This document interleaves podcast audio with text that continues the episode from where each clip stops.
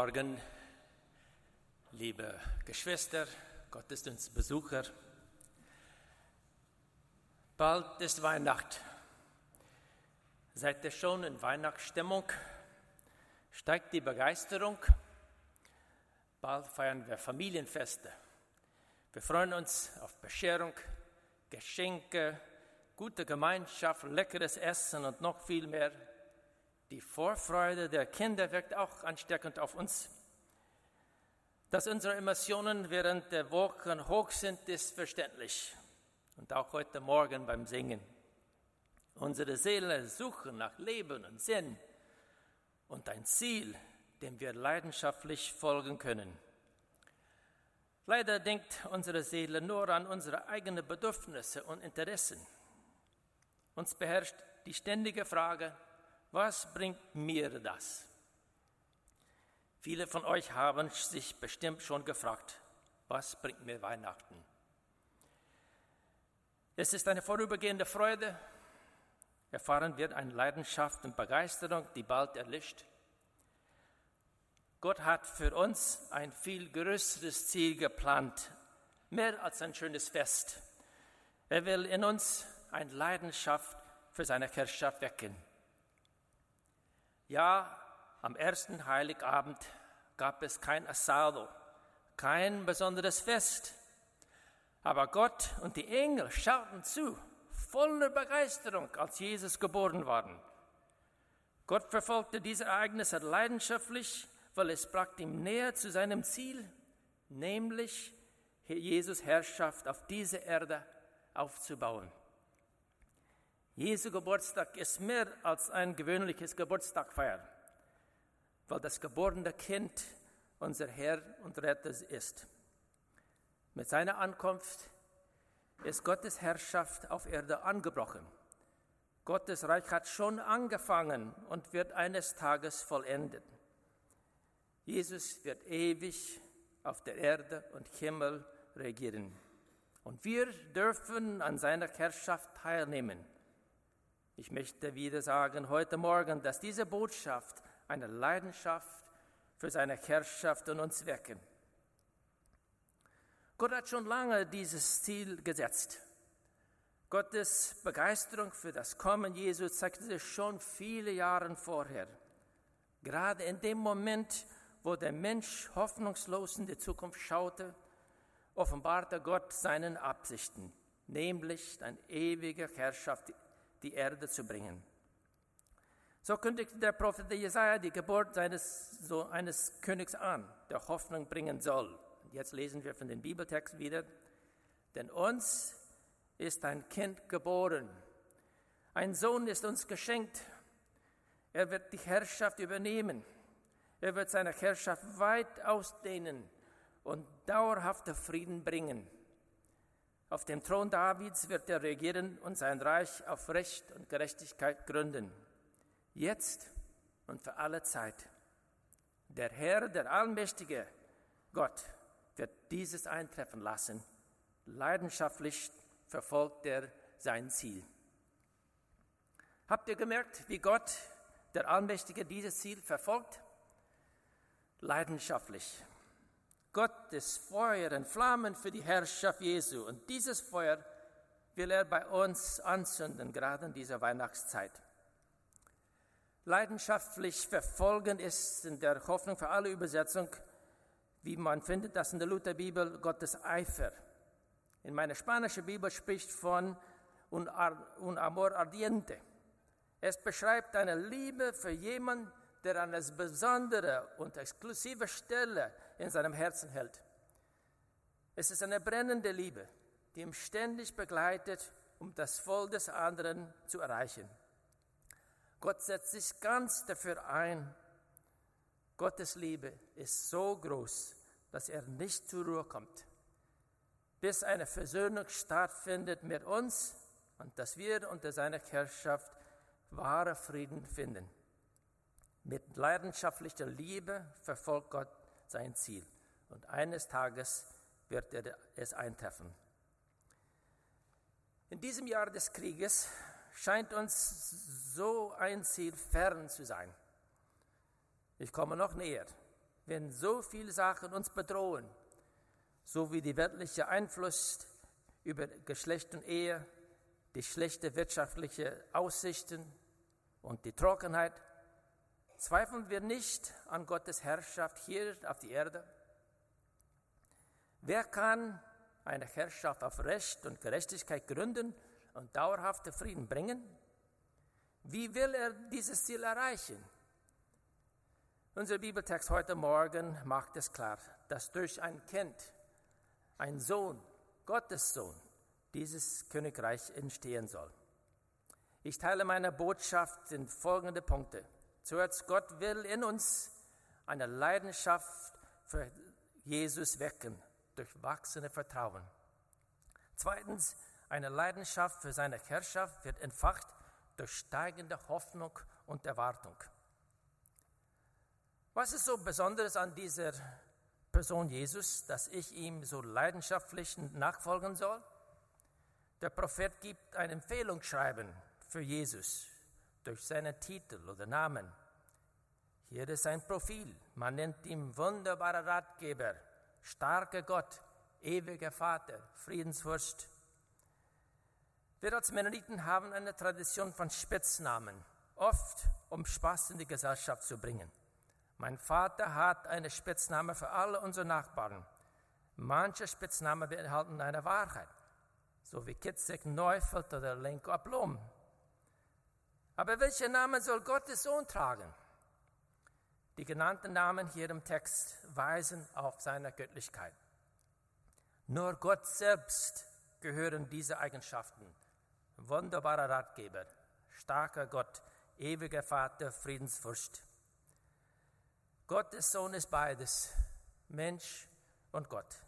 Er ist Emmanuel, Gott mit uns. Schauen wir näher die Namen einmal an. Jesus soll Ratgeber sein. Sein Rat bewirkt Wunder. Jesaja hat Israel oft vor der Torheit menschlicher Weisheit gewarnt, wie zum Beispiel in Kapitel 5, Vers 21. Wer denen, die sich selbst für klug und verständlich halten. Der König Achas damals nahm nicht Gottes Rat an und suchte Schutz durch die Königin Ägyptens und Assyriens.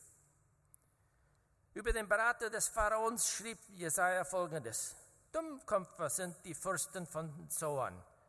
Sie, die weisen Berater des Pharaons. Ihre Ratschläge sind lauter Unsinn. Aber ist es nicht unser Stolz, der uns hindert, Gottes Rat anzunehmen? Menschliche Weisheit verdreht die Wahrheit. Und so schreibt Jesaja in Kapitel 47, auf die Bosheit hast du dich verlassen und gedacht, es sieht ja niemand, was ich treibe. Deine Weisheit und dein Wissen haben dich so stolz gemacht. Du selbst, du siehst wirklich nur dich selbst. Alles anderes nimmst du nicht wahr. Du ahnst nicht, dass du in deinem Unglück rennst. Gottes Rat ist uns nicht immer verständlich. Es verlangt Vertrauen. Gott offenbart seine Weisheit in Jesus, der Knecht Gottes. Er brachte Heil durch seine Schwachheit. Jesus nahm den Rat Gottes an, obwohl es ihm viel gekostet hat. Jesaja 49 sagt von dieser Kampf, was geschieht dem Jesus. Ich aber dachte, Vergeblich habe ich mich abgemüht, für nix und wieder nix meiner Kraft vergeudet. Dennoch weißt du, dass der Herr für mein Recht sorgt. Von ihm, meinem Gott, erhalte ich meinen Lohn. Jesus ist unser Ratgeber. Sein Rat bewirkt Wunder, das heißt neues Leben. Glauben wir das? Nehmen wir es an? In unserer Schwachheit beweist sich Gottes Kraft. Durch unsere Hingabe wird er siegen. Im Sterben werden wir leben.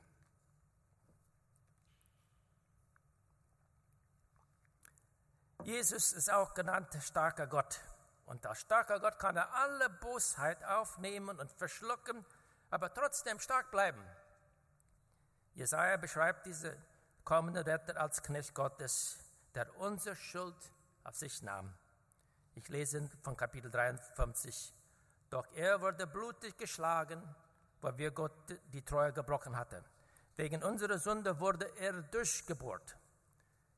Er wurde für uns bestraft und wir, wir haben nun Frieden mit Gott. Durch seinen Wunden sind wir geheilt. Die Lutherbibel übersetzt diesen Namen mit Gott Held. Er zieht aus in den Krieg wie ein Held, aber sein Krieg ist nicht gegen Menschen, sondern gegen Mächte und Gewalten des Bösen, die über diese gottlose Welt herrschen. Und Christus triumphiert über sie am Kreuz. Die finstersten dämonischen Mächte wurden entmachtet. Jesus wird auch ewiger Vater genannt. Er setzt sich gleich mit dem Vater.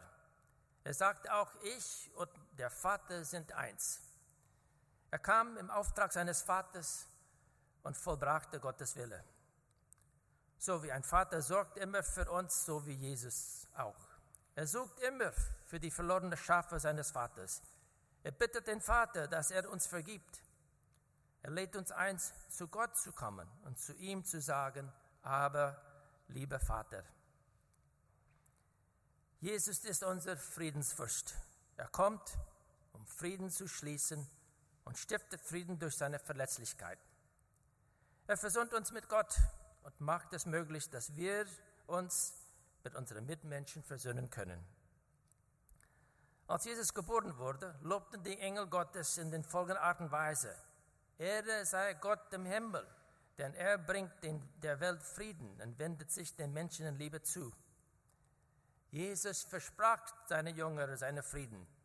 Dies alles habe ich euch gesagt, damit ihr durch mich Frieden habt. In der Welt werdet ihr hart bedrängt, aber lasst euch nicht entmutigen. Ich habe diese Welt besiegt. Gott verfolgt leidenschaftlich sein Ziel durch seinen Sohn Jesus. Er baut schon jetzt sein Reich auf Erden und lädt uns ein, daran teilzunehmen.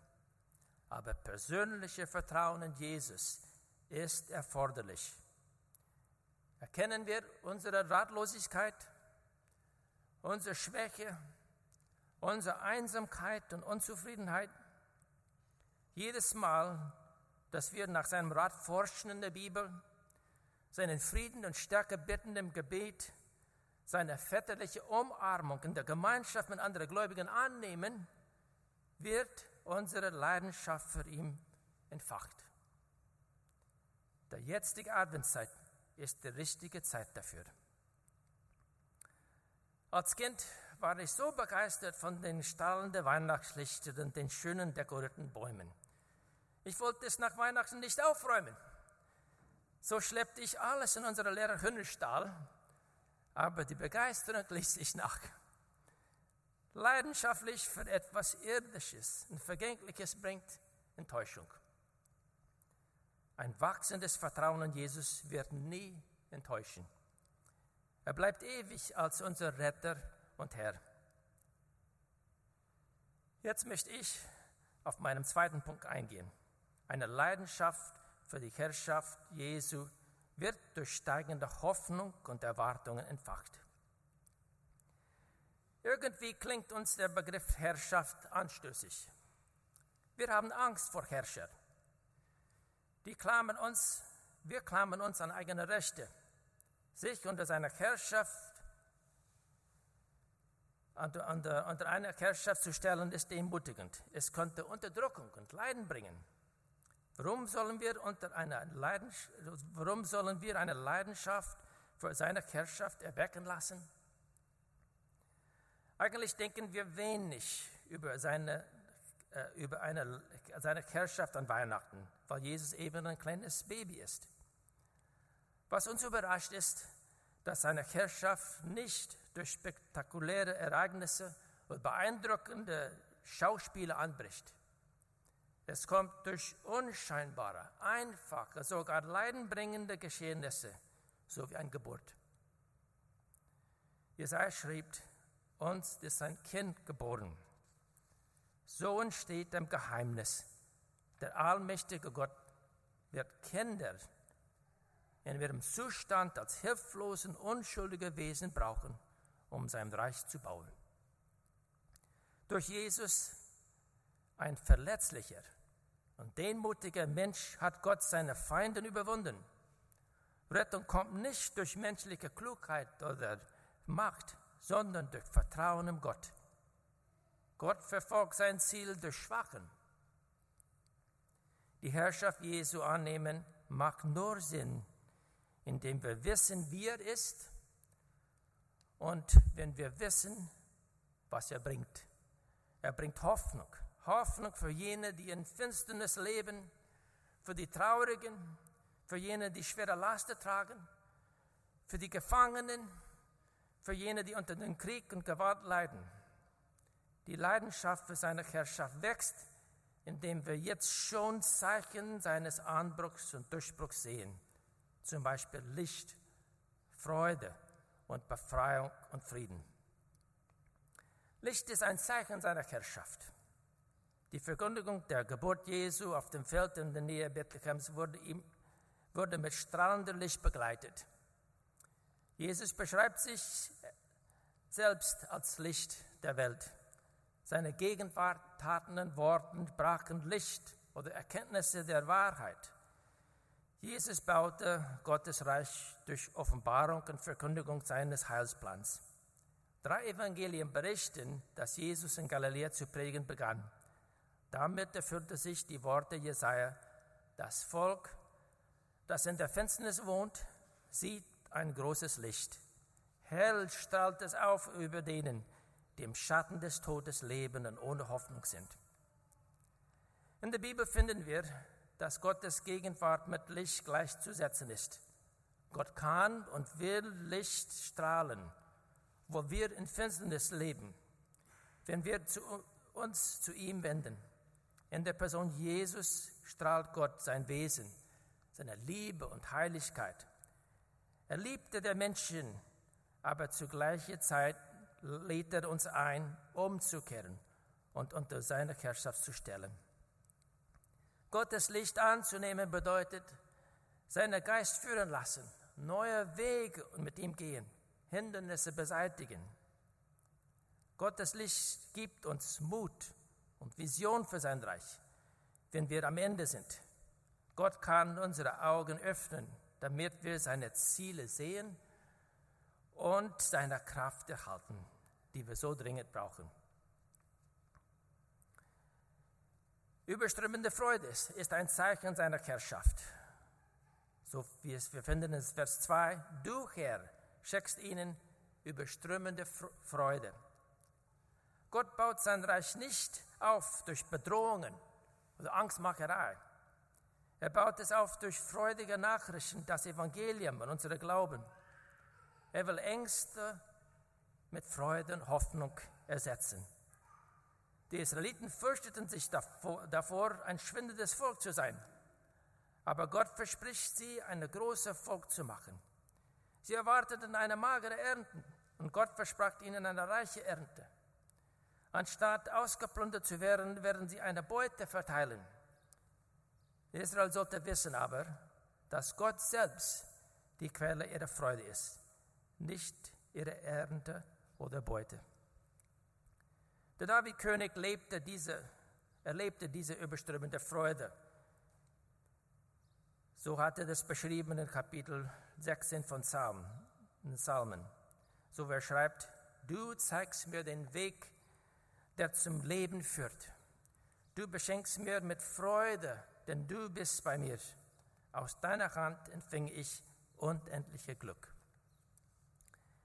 Die Engel sagten den Hirten in der Gegend, in der Gegend von Bethlehem, fürchtet euch nicht. Ich verkündige euch große Freude, die allem Volke widerfahren wird. Denn euch ist heute der Heiland geboren, welches ist Christus, der Herr in der Stadt Davids. Nur durch eine tiefe Freude oder Dankbarkeit können wir leidenschaftlich Gottes Ziel verfolgen. Paulus und Silas wurden ausgepeitscht und in die Gefängnis gesperrt, aber lobten Gott laut. Nehemiah schrieb, die Freude am Herrn gibt uns Kraft. Mutig dran zu bleiben, Gottes Ziel zu verfolgen, ist ein Geschenk Gottes, das wir erfahren, wenn wir ständig mit ihm in Verbindung bleiben. Weihnachtsfreude können wir nicht selbst schaffen. Nur Gott schafft es in unser Herzen, wenn wir erkennen, wie groß sein Heil ist. Ja, wir freuen uns auf diesem Regen und die grüne Weide. Aber lasst uns viel mehr freuen über Gottes Herrschaft, der schon angefangen hat und wird zu Ende gebracht. Befragt ist ein Zeichen seiner Herrschaft. Und so steht es in Vers 3. So befreist du sie dann von der schweren Last der Fremdherrschaft. Hier ist Befreiung von Unterdrückung gemeint, so wie auch Befreiung von Lasten, so wie unsere Sünde und Schuld vor Gott. Befreiung bedeutet hier Gottes Frieden zu erfahren in unserer Beziehung zu Gott und zu unseren Mitmenschen. Die Lutherbibel braucht das Wort Joch. Es liegt auf ihrer Schulter und ist schwer. Welche Lasten tragen wir? Eine gespannte oder gebrochene Beziehung, Trauer oder Enttäuschung, eine dauerhafte Krankheit oder Behinderung. Wie gerne wollen wir befreit werden? Aber Freiheit in Jesus bedeutet nicht ein Leben ohne Leiden und Verantwortung, sondern ein Leben in Beziehung mit ihm, ein Leben unter seiner Herrschaft. Er weiß, was wir tragen können und steht uns bei. Jesus beschreibt die Beziehung zu seinen Jüngern als ein leichtes Joch. Und so sagte Jesus in Kapitel 11, Matthäus Kapitel 11, Kommt alle her zu mir, die ihr euch abbemüht unter eurer Last leidet. Ich werde euch Ruhe geben. Vertraut auch meine Leitung an und lernt von mir, denn ich gehe behutsam mit euch um und sehe auch niemand herab. Wenn ihr das tut, dann findet ihr Ruhe für euer Leben. Das Joch, das ich euch auflege, ist leicht. Und was ich von euch verlange, ist nicht schwer zu, zu erfüllen.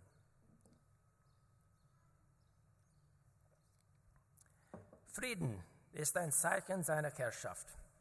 Der Text spricht von einem Ende der Kriege. Keine Soldatenstiefel werden mehr gebraucht, auch nicht Kämpfgewänder. Gott wird seine Herrschaft weit ausdehnen durch den Sohn.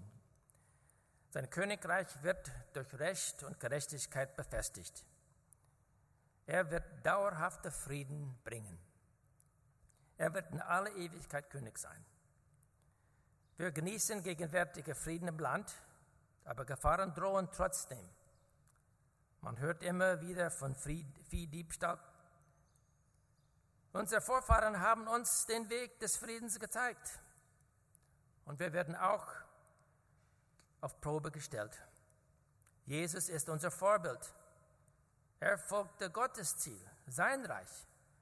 Und wenn es ihm viel gekostet hat, denselben Rat gibt er uns und dann auch an seine Jünger. Wenn er sagt in Kapitel 12 von Johannes, ich sage euch die Wahrheit, ein Weizenkorn, das nicht in den Boden kommt und stirbt, bleibt ein einzelnes Korn. In der Erde aber keimt es und bringt viel Frucht, obwohl es selbst dabei stirbt. Wer an seinem Leben festhält, wird es verlieren. Wer aber sein Leben in dieser Welt loslässt, wird es für alle Ewigkeit gewinnen. Folgen wir aktuell leidenschaftlich unser eigenes Reich und Wohlstand anstatt Gottes Reich? Sind wir bereit, Gottes Friedensweg zu folgen, obwohl es Leiden einschließt? Dieser Text wird ausgelegt als Eskatologie, das heißt die Lehre der Endzeit. Gottes Reich wird vollständig mit der Wiederkommen Jesus sein. Aber er hat schon angefangen mit dem Sieg am Kreuz. So wir finden in Kolosser Kapitel 2, am Kreuz triumphierte Jesus über den finsteren, finsteren dämonischen Mächte und unser Schuldschein wurde eingelöst. Wir als Gemeinde Jesu stehen schon unter seiner Herrschaft und zeugen, dass Jesus unser König ist. Und wir warten auf seine Wiederkunft. Wir sind befreit und genießen schon seinen Frieden. Aber es bleibt immer noch die Aufgabe, sein Reich zu bauen und erweitern denselben Art und Weise, wie er es machte. Wir können Licht bringen zu denen, die in Finsternis leben. Wir können die freudige Nachrichten, das Evangelium weiter verkündigen. Wir können Befreiung von Lasten verkündigen und bezeugen. Wir können Friedensstifter sein. Wenn wir glauben, dass wir selbst Licht, Freude, Befreiung und Frieden geschaffen haben, dann haben wir keine Leidenschaft für die Herrschaft Jesu. Auch hier in unserer Kolonie, wir haben Licht, Befreiung und Frieden geschafft. Das hat Gott geschafft. Wenn wir die Finsternis dieser Welt nicht erkennen, keine Trauer wegen unserer Sünde oder Sünde der anderen spüren, nie schwere Lasten zu tragen haben und uns ist egal, wie Leute gefangen sind und unter Krieg, Gewalt und Ungerechtigkeit leiden, dann auch ist der Herrschaft Jesu keine Bedeutung mehr für uns. Jetzt bin ich sehr bewegt, was ich aufgeschrieben habe. Aber das stimmt jedes Mal, ich denke daran. Jedes Mal, wenn ich nach Kasike Mayeto fahre, spüre ich eine Leidenschaft nach der Herrschaft Jesu. Weil ich sehe, die so sehr es brauchen. Aber meine Leidenschaft für seine Herrschaft wird auch erweckt durch die Erkenntnisse meiner eigenen Lehre, Unzufriedenheit und Sündhaftigkeit. Mein Gebet ist es, dass diese Adventszeit eine Leidenschaft für Jesus und seine Herrschaft in uns wecken kann. Wir stehen schon unter seiner Herrschaft und genießen seinen Frieden, aber sein Königreich ist noch nicht vollendet. Er verfolgt leidenschaftlich weiter sein Ziel und will es durch uns erlangen. Gott hat für uns ein viel größeres Ziel geplant mehr als ein schönes Weihnachtsfest. Mit Christus in uns, als wunderbarer Ratgeber, als starker Gott, als ewiger Vater, als Friedensfürst sind wir befähigt dazu. Er will durch uns Zeichen seiner Herrschaft bewirken. Licht, Freude, Befreiung und Frieden. Wollen wir uns leidenschaftlich für seine Herrschaft einsetzen? Ich möchte abschließend einige praktische Vorschläge geben, wie wir das tun können. Zuerst, teile eine freudige Nachricht mit jemandem, wie Jesus dir geholfen hat. Zweitens, zünde eine Kerze an, lies die Bibel und lass dir von Gott neue Erkenntnisse schenken. Drittens, besuch einen Nachbarn, der eine schwere Last trägt und tröste ihn. Viertens, vergib jemanden, der dich beleidigt hat und stifte Frieden. Fünftens, nimm dir Zeit für deine Kinder und gib ihnen einen guten Ratschlag. Ich bitte euch aufzustehen für ein Schlussgebet und bleib stehen für ein Lied nachher.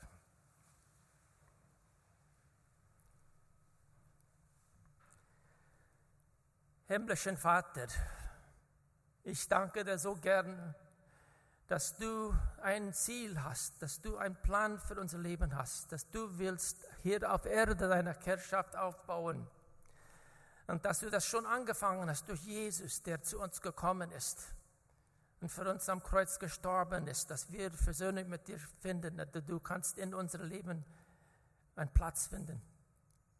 Und du lädst uns ein, Teil an deiner Herrschaft zu sein.